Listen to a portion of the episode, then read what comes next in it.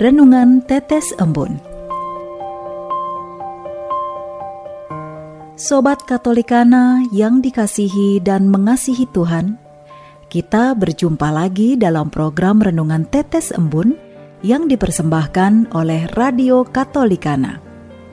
Mari kita siapkan hati untuk mendengarkan firman Tuhan.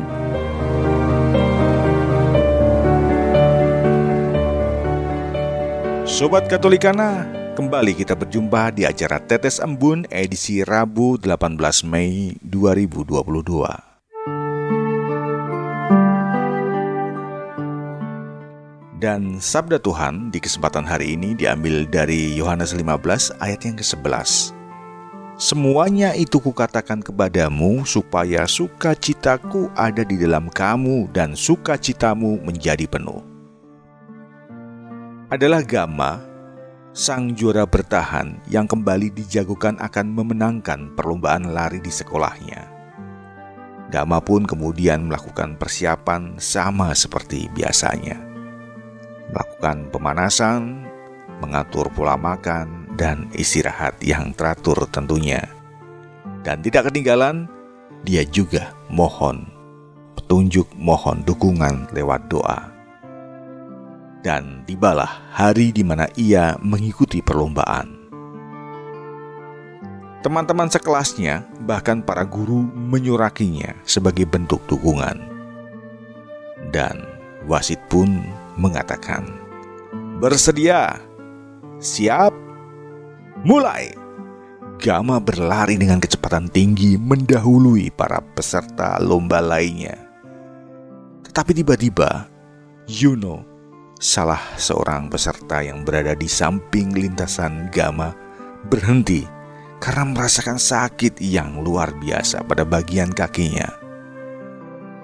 Di luar dugaan, Gama justru memutuskan untuk memutar arah lajunya menuju Yuno yang meringis kesakitan. Peluang Gama mempertahankan gelar juaranya jelas akan terhenti Yuno saat itu meminta Gama supaya melanjutkan lombanya. Tapi Gama menolak dan berusaha membantu Yuno. Gama berjalan sambil merangkul Yuno secara perlahan hingga mereka berdua sampai di garis finish dan disambut dengan tepuk tangan yang meriah dari penonton. Sobat Katolikana yang terkasih dalam nama Tuhan kita Yesus Kristus, Yesus meminta para murid supaya mereka hidup di dalam kasih-Nya. Para murid diundang untuk masuk ke dalam satuan kasih Bapa dan Yesus. Satuan kasih dalam Bapa dan Yesus ini akan membawa sukacita bagi para murid dan juga bagi Yesus. Sukacita ini muncul karena kasih dan ketaatan para murid pada perintah tinggal dalam kasih sukacita sejati yang berasal dari kasih Allah itu sendiri. Kisah Gama dan Yuno yang baru saja saya sampaikan adalah gambaran panggilan kita sebagai pengikut Kristus.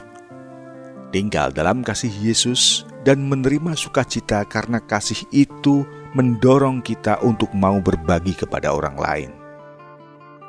Terkadang kita jarang memikirkan bagaimana supaya orang lain itu bisa mengalami sukacita dalam hidupnya.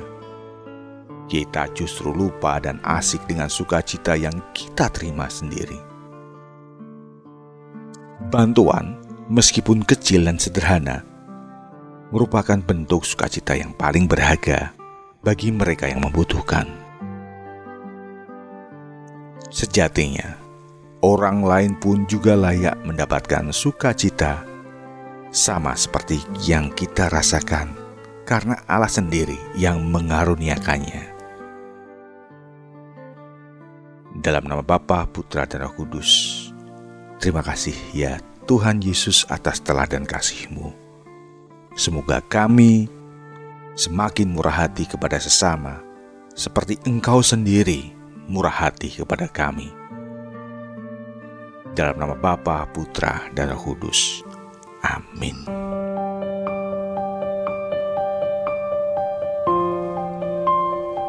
demikian, Anda telah mendengarkan Tetes Embun yang dipersembahkan oleh Radio Katolikana. Renungan Tetes Embun bisa Anda simak di Radio Katolikana, media sosial Radio Katolikana, dan YouTube Katolikana. Terima kasih dan sampai jumpa.